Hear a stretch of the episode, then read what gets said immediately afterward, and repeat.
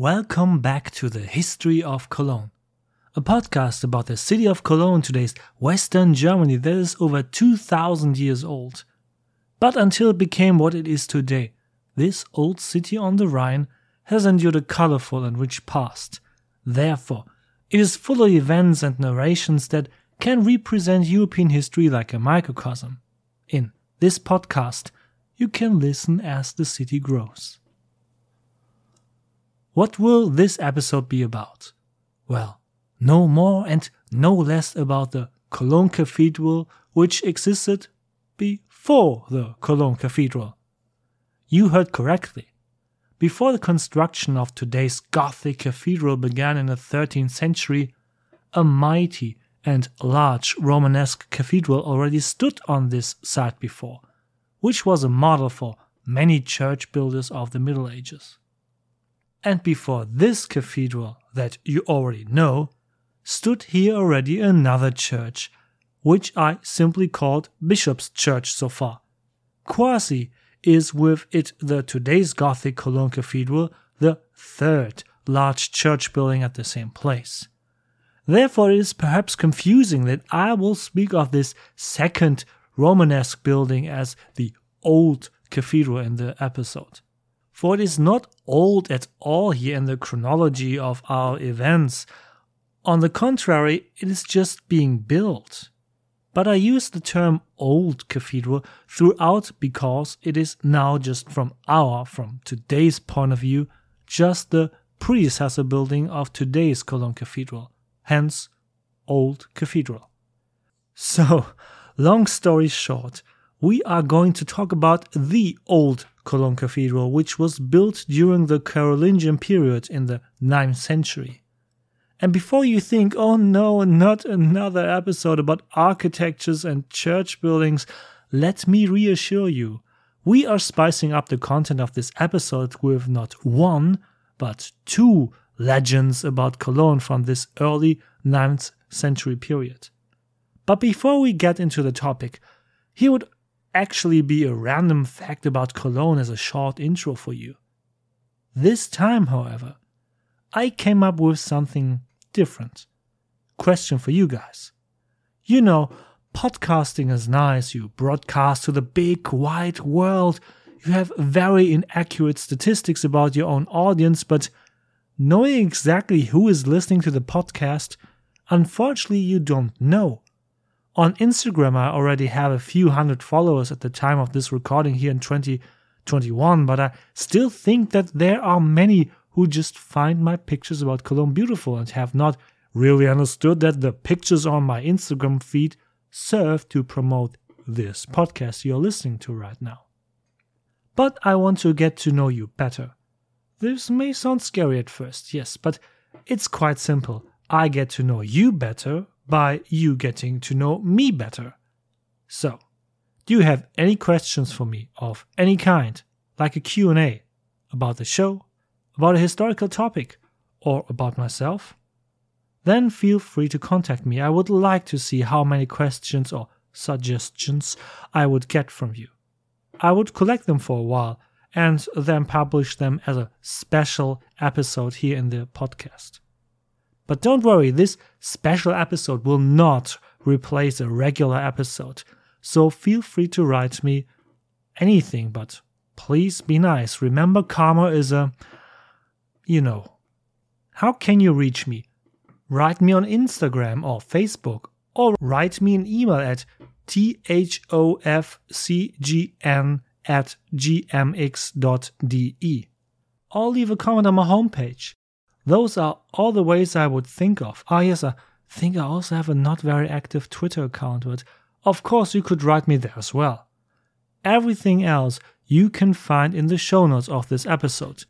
At least if your podcast player displays show notes. Otherwise, please check out the historyofcologne.com for the appropriate contact options. I would be really happy. And if nothing comes of it, and you don't send in questions, it's not a big deal, then we just leave it. It's not the end of the world.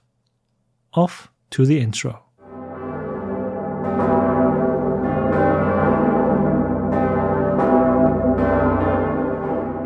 In the last episode, we had already said goodbye to Charles the Great and his best buddy Archbishop Hildebold of Cologne. But we can't completely part with Hildebold this episode yet.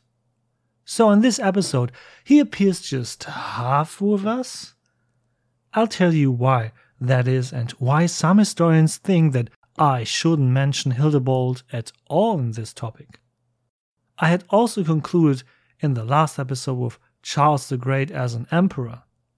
An emperor of a large, united Frankish empire, who had conquered large areas of what is now northern Germany on the other side of the Rhine and incorporated them into his own domain. And many several parts of Europe he had conquered. Charles the Great had thus created a situation for Cologne that the city had never had before. Cologne was now no longer a city on the edge of an empire or civilization area, as it had been under the Romans and indeed for a long time under the Franks as well. Now, Cologne was located in the middle of the Frankish Empire and was one of the centers from which the further conquest and especially the Christianization of Central Europe took place. For this reason, Cologne had been elevated to the seat of an archbishopric. It was to supervise and support the newly established neighboring bishoprics.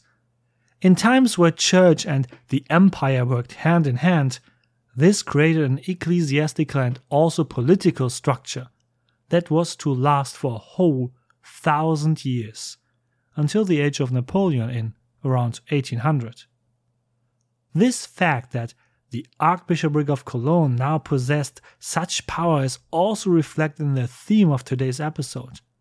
The city and the Archbishopric, perhaps already the citizenry itself, decided to build a large cathedral that would do justice to the largest city on the Rhine in the Eastern Frankish Empire.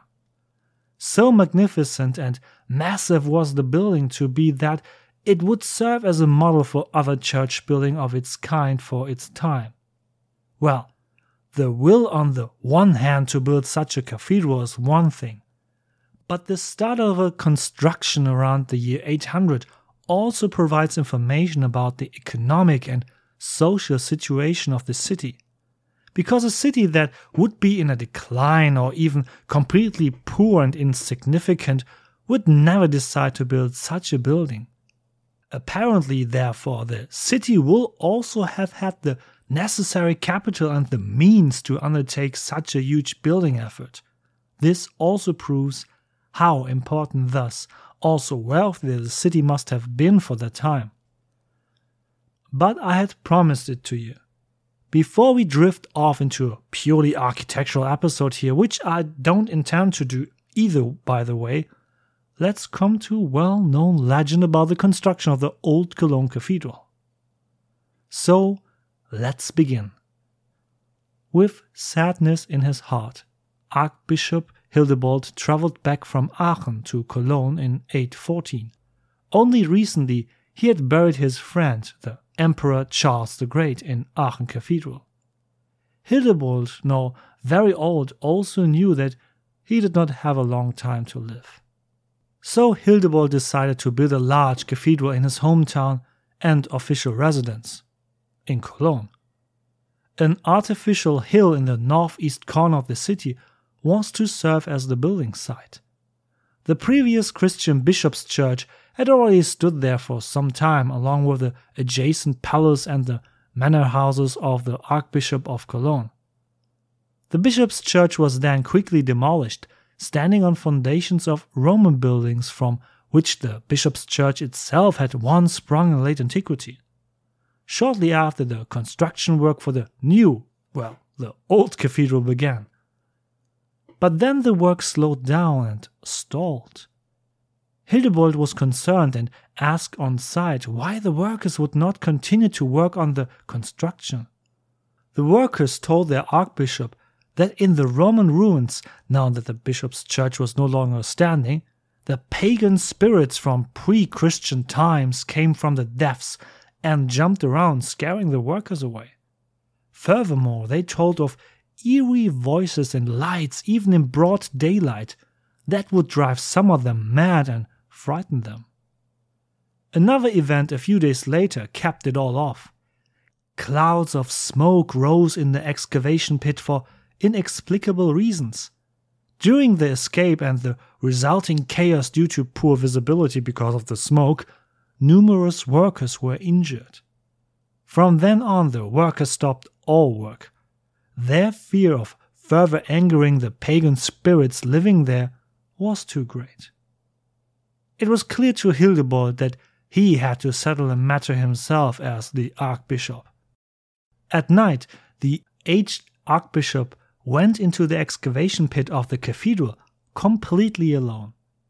Hildebold rejected all objections from his friends, followers, and servants, who asked him to take at least a few guards with him. But he declined. Hildebold was now standing all alone in the abandoned excavation pit at night. He began to pray and ask God for help. Soon he was in dire need of it, for it was not too long before the spirits tried to surround the old archbishop and tried to devour him with their dark magic. But Hildebold kept the upper hand. With blessings and prayers, the evil spirits did not manage to touch Hildebold. It did not take long until Hildebold managed to push the demons or spirits back. He led them towards the Rhine River, and with loud cries they fled across the river into the far distance and were never seen again. Immediately the previously foggy night became starry. Hildebold knew then that the spirits were gone for good. Relieved, Hildebold sat down on a stone nearby and said some more prayers for a while. Well, better safe than sorry. This is a well known legend about the construction of the old Cologne Cathedral. Here too it should be noted that the story is certainly fictitious. But as always, there is also a grain of truth in this legend. Or at least some background to it is interesting, which led to this legend formation. How people came to believe that there are spirits in the excavation pit for the cathedral has a reason before the year 355, the year the Franks destroyed Roman Cologne for the first time, a natural slope down to the Rhine had existed in this place in the northeastern corner. The Roman townspeople, of course, wanted to remove the rubble after Rome reconquered Cologne a year later in 356, but rubble and debris are difficult and tedious to remove. In order to be able to carry out the reconstruction as fast as possible, the residents seized the opportunity. They dumped all the rubble and debris in exactly this sloping northeast corner of the Roman city. This killed two birds with one stone. On the one hand, the rubble was quickly removed. On the other hand, they had also created a more level surface in the northeastern corner of the city. Today's Cologne Cathedral Hill was created in this way.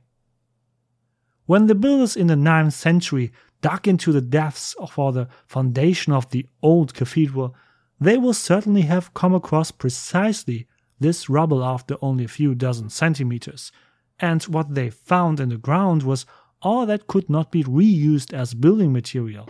Statues and busts, as well as religious idols, will certainly have been among them. After more than 350 years of the end of Roman rule in Cologne and the Rhineland, with the simultaneous demise of all pagan religions, hardly anyone in Cologne will have known of such pagan objects.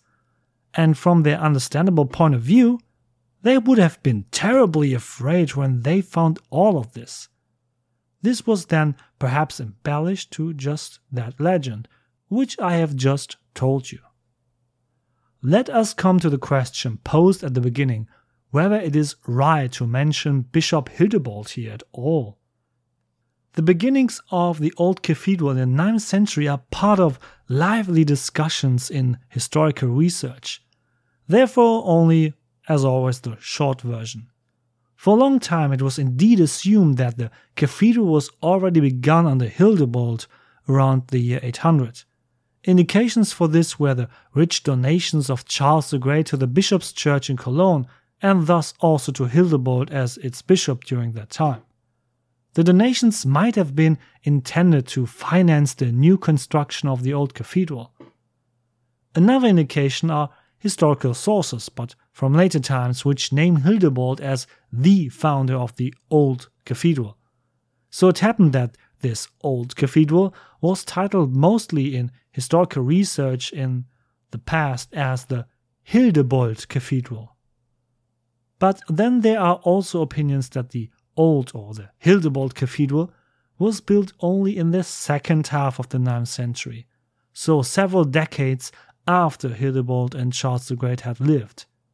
In more recent times, however, there are again more and more voices, again, that, based on archaeological finds, tend to date the laying of the foundation stone of the old cathedral indeed to the time of Hildebold. So, pretty confusing, right? Yeah, and for this reason, I have decided to talk about this topic even now. What is certain, however, the new, the later old cathedral in the 9th century is a new building which replaced the bishop's church in this place. The bishop's church itself was from late, ancient, still Roman times. However, this area was leveled archaeologically verifiable. The old cathedral was therefore not an expanded bishop's church but a completely new building. What did the old cathedral look like? The appearance of the church can indeed be well reconstructed. This has two reasons. The first reason, obviously, archaeology. The old cathedral has been well explored in archaeological ways. Remember the episode about the churches in the Merovingian period, where I said that the time after the Second World War was used to intensively explore the underground of today's Cologne Cathedral. In the process, the researchers found almost completely preserved foundation walls of the old Cologne Cathedral. During the construction of the later Gothic cathedral in the 13th century, the workers had built directly into the foundations of the old cathedral and only demolished the foundations and foundation walls of the old cathedral where this could not be avoided. This saved a lot of work in demolishing the old cathedral and allowed the new Gothic cathedral from the 13th century, nowadays Cologne Cathedral, to be built more quickly. Well, it still took 600 years, but yeah, still. This is all clearly visible in the archaeological excavation zone under Cologne Cathedral, which I have already mentioned here. It is open to the public for a small entrance fee, but I recommend you to have a booked tour guide. Otherwise, you'll see the same as I did with my untrained eyes just a bunch of different stones laying around. But as soon as you take a closer look or get pointed out the corresponding clues, then you can see really remarkable things. At the northwest portal of the old cathedral, the door was probably slightly offset. You can clearly see the completely preserved stepping stone of that northwestern entrance, quasi the threshold to the old cathedral, that one side of this stone has clear signs of wear by the feet of visitors that came and went for over 400 years and more. Then, some parts of the joints of the floor and even whole floor tiles of the old cathedral are preserved. These are nowadays, like everything described here, a few meters below the present Gothic Cologne Cathedral. I'm sure you know what I'm going to say. If you want to see pictures of this excavation zone, and I think you should, with the examples described here, then check out the companion post of this episode. You can find it at thehistoryofcologne.com. Or follow me on social media where I also upload many pictures and videos of the respective episodes. I would be happy. We are now a really nice community there, and really the excavation site is remarkable. You should take a look at the pictures of it. So, archaeology as often is a friend and helper for researchers. That is one reason why we know pretty well how the old cathedral before nowadays Gothic Cologne Cathedral looked like. But there's a second reason, as said, that we can reconstruct the old cathedral from the time of the Carolingians in the best possible way. Simply put, the people of that time were kind enough to depict the old cathedral in their drawings and writings. Isn't that really nice? Why didn't people do that more often during their time? Then maybe the poor archaeological teams wouldn't have to spend quite so many days digging in the mud all the time. Around the year 10,025, I know this is a few years ahead of our chronology right now, but listen to me. The library of the Cologne Cathedral received a codex whose donor, named Hillinus, had provided it with a beautiful painted cover. This showed the donor and priest Hillinus himself holding the very codex in his hands, handing it over to St. Peter, who is the patron of the cathedral. In the upper fifth of the cover, the old Cologne Cathedral is depicted in great detail as seen from the south. In this depiction, it coincides almost completely with the foundation walls excavated by archaeologists under the present today's Gothic cathedral. If that were not enough, even the floor and the colorful tiles are drawn in at the bottom of the cover. Largely red and green tiles, which you personally can still discover in the excavation zone under the Cologne Cathedral. You have to have a look at the title page of this Hillinus Codex. You can find it in my companion post to this episode or on thehistoryofcologne.com. With a length of 100 meters, the Old Cologne Cathedral was one of the largest churches in Europe and occupied a large part of the Roman northern city wall between the banks of the Rhine and the old Roman main street, the Cardo Maximus or today's Hohe Straße. For this purpose, the Roman city wall had been comprehensively repaired and even the watchtowers had been extended. In the west, the old cathedral had a large atrium, an inner courtyard covered on the sides, which reached as far as to the Hohe Straße. To the south of the cathedral, the buildings belonging to the archbishop's palace and a separate palace chapel for the archbishop adjoined directly. A bit overkill as far as prayer rooms are concerned, if you ask me, because the bishop has the great cathedral right next door. To the east of the cathedral, facing the Rhine, another church was to be built later in the High Middle Ages, but we will get to that when it's the time for that. The church building had an apse at both the west and east ends, and a transept at each end, which had square ends. In the west, the apse was flanked by two towers. In each of the two apses, there was probably an altar that rose above the floor to provide access to the crypts below, which were just a little below the floor. Stone stairs must therefore have led up to both altars. The one in the west was dedicated to St. Peter, and the one in the east to St. Mary. Doesn't all that architecture talk mean anything to you? Well, then, what are you waiting for? Take a look at the model of the cathedral on my homepage.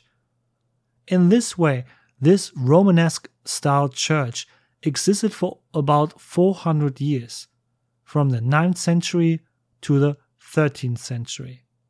Quite a long time, which makes you forget that before the current landmark of the city, nowadays Gothic Cologne Cathedral, for a long time here were other buildings in its place this old cathedral in the Romanesque style, with its 400 years, has existed longer than the finished Cologne Cathedral from nowadays, which was just finished in the 1880s. Okay, so that was the technical data of the old cathedral. Let's try to decipher a little of its little known construction history. We have already discussed when the construction of the old cathedral began, there are contradictory opinions about this. Some see the start of construction still at the time of Hildebald and Charles the Great, so before 818, the year in which Hildebald allegedly died. Others said it was in the second half of the 9th century. Then, for the year 857, it was reported in the Fulda Annals that a lightning strike in Cologne Cathedral killed a priest standing at the altar of St. Peter in the west and two other people. Annals are yearbooks made in that time mostly by monasteries that record the main events of a year. The monastery of Fulda was particularly diligent in this regard for the 9th century, and because it has been handed down to our time, it is an important historical source from the Carolingian period. It's been a long time since we read out a historical written source, but it has been a time where we had hardly any written sources for our topics here. So we had to rely mainly on what archaeology had found out. So let's do it again just for fun. Let's read out from the Fulda Annals. Translate into English, it is also written in the entry for the year 857, quote, There was also a synod held in Mainz around October 1st, under the presidency of Archbishop Karl, where in addition to other things that were discussed about spiritual law, a letter from the Bishop of Cologne, Gunther, to Bishop Altfried was shown, in which one read that on September 15th there had been a very terrible storm in Cologne, and when all the people fled from the tremendous fright into the church of St. Peter and begged with one accord for God's mercy under the ringing of the church bells, suddenly a mighty lightning bolt tore the church apart like a fiery dragon, entered and struck down three people from the whole crowd in different places but dead with one blow. Namely, the priest next to the altar of St. Peter, the diacon next to the altar of St. Dionysius, a layman by the altar of St. Mary, and six others in numbers so struck down that they were barely half dead. The Fulda Annals do not say, however, whether the lightning strike, which resulted in three deaths on the 15th September, already affected the new building, so the old cathedral, or its predecessor, the bishop's church. Even the completion of the old cathedral raises questions. The church was consecrated and thus released for official operation as a place of worship on the 27th September 873, but some sources also speak of the same day in 870, so three years earlier. So even that we don't know for sure. But it gets even more complicated. Building churches takes time, of course. But in the case of this Romanesque church, perhaps the construction time was not so long after all. Probably the old cathedral was already finished before 870 or 873. Why this can be? Well, for some years the bishop's seat in Cologne had been vacant in the middle of the 9th century. Thus, there had simply been no bishop in Cologne around who could have officially consecrated and opened the cathedral. However, one thing is remarkable. It is true that cathedral is a derivation from ancient Greek simply meaning seat, so further speaking, meaning the seat of the archbishop. But did the old cathedral belong to the archbishop at all? You just have to imagine this. Building a church takes a long time. It needs coordination, organization, and foresight. Therefore, a development had taken place in the entire Frankish Empire, which was also noticeable in numerous churches in Cologne, but also at the cathedral itself. The clergy working and serving in big church buildings themselves had created their own structures for the administration not only for the church building itself, but also of the immediate surroundings, estates, and farms that belonged to a respective collegiate church which an archbishop could no longer manage alone. Churches, which often develop into monasteries or ecclesiastical foundations in Cologne, were not only buildings in which people prayed, increasingly through donations by wealthy citizens or even kings, but also through clever management, they themselves became medium sized trading and economic companies.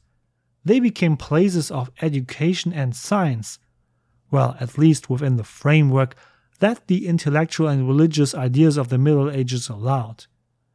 This is indeed a somewhat complicated matter which we will discuss in more detail another time. For these collegiate churches or monasteries, with their self governing bodies, both on the spiritual but especially on the secular level, would dominate the city for many centuries, and indeed they still dominate large parts of the cityscape of Cologne today, as already shown in the episode on the churches in Frankish Cologne.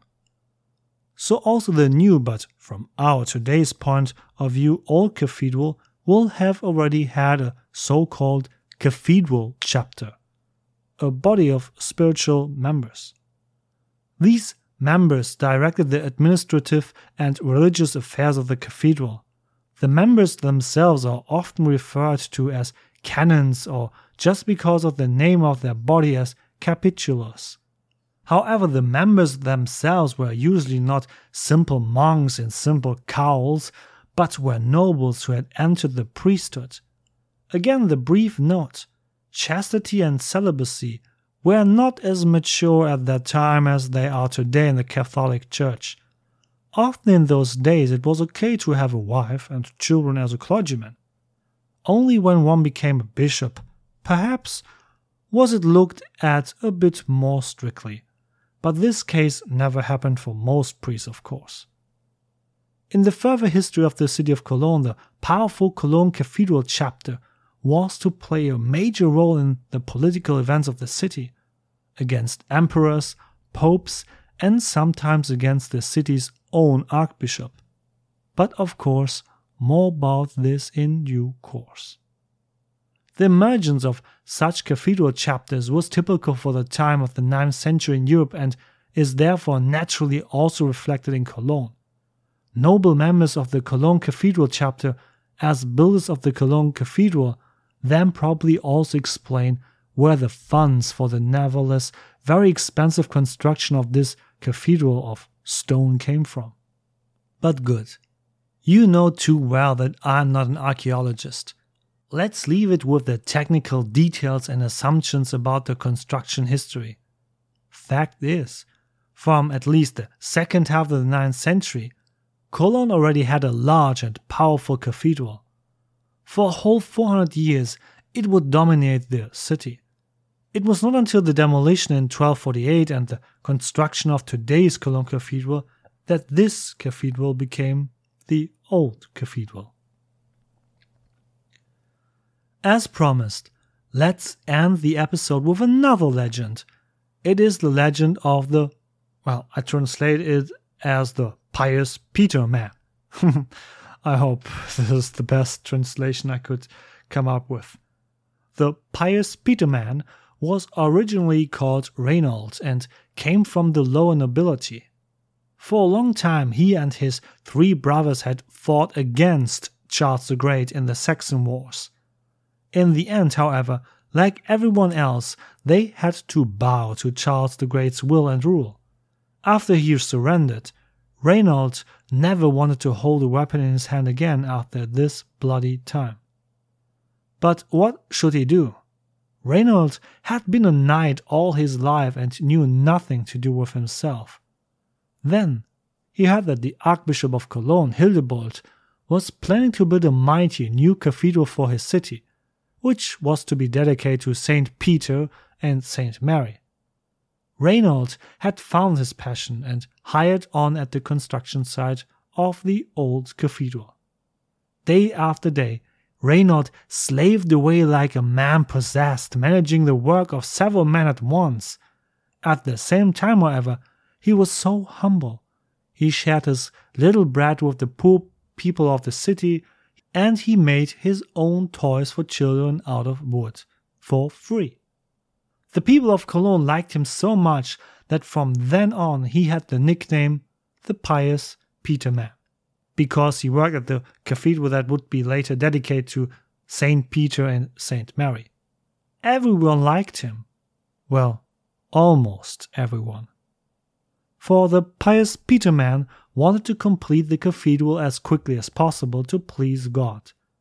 However, some of his comrades on the construction site did not like his zeal, because when someone is as hardworking as Reynold, the laziness of the lazy is all the more noticeable. Unfortunately, when Reynold also becomes the foreman for a group of good for nothings, disaster strikes. The begrudges and lazy people of this group get together and plan to murder him, well, Reynold.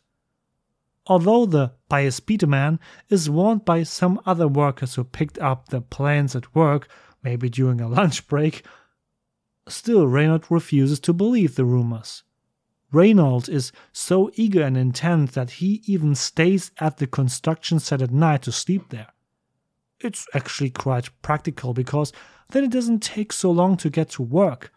What employer wouldn't want such employees? No more silly excuses being in a traffic jam on an autobahn and coming late.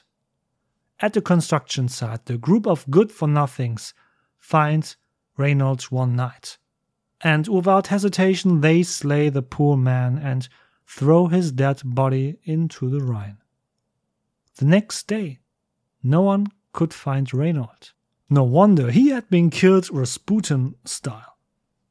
The following nights, the people in Cologne told each other strange things. A spot in the Rhine at the height of the construction site began to glow at night.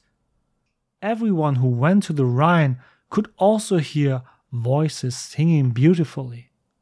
However, the people of Cologne are not entirely comfortable with this. No one dared to approach this site on the Rhine, not even on a boat. A few weeks later, an elderly lady is lying in bed with severe pain a heavenly voice tells her to go to that very place on the Rhine in the evening. Then she would get well. No sooner said than done, the elderly lady maneuvers herself there with great effort and jumps into the Rhine. As promised, the miracle works. The elderly lady is as fit as a fiddle again. To the simultaneous horror of those present on the bank, however, they also see that the corpse of the pious Peterman lies here. As if by an invisible hand, all the church bells in the city began to ring at that moment. It is therefore not surprising that Reynold was canonized shortly afterwards and became a saint. This was the legend of Saint Reynold or the Pious Peterman. What? You don't believe the story? Well, that is up to you, of course. You can visit Reynold yourself and ask him personally. Well, at least his lower leg bone. You can find it nowadays in the Propsteikirche in Dortmund, a church in Dortmund, a city 90 kilometers northeast of Cologne. Why is it there? Well, that's a story all of its own, with many twists and turns. You might have to ask about that on a podcast about the city of Dortmund. If there is one at all, I have no idea. Let's leave it for today. As literature sources, besides the usual books like the one by Marcus Trier about the Cologne of the Franks, a book from the publishing house of the Cologne Cathedral itself helped me this time too. The book Schichten und Geschichten unter dem Dom, or in English, Layers and Stories Under the Cathedral, has presented and analyzed in a very descriptive way those very excavations under the cathedral. Then I myself was a source for this episode as well, since I was down there last summer 2020 and diligently absorbed everything I was told during a guided tour. I already knew the saga of Kunibert in the excavation pit as well as that of the Pious Peterman. But as a refresher, of course, I reread them from the Cologne Legends book by Goswin Peter Gath. I also hope you enjoyed this episode. Feel free to recommend me to others and don't forget to ask me questions for the Q&A I announced in the intro. Next time, hmm, what we will talk about. Interesting question. I have to see what we can do. Maybe take a look at Cologne in the 9th century or focus more on institutions that establish themselves in that period. Or, but I think this will be in the episode after the next episode, we will have to look at very mean men that, let's say, visit Cologne for at least two or three times. What am I talking about? The Vikings, of course. Thank you very much for listening. As I said, recommend me further. Don't forget the questions for the Q&A and as always, auf Wiedersehen.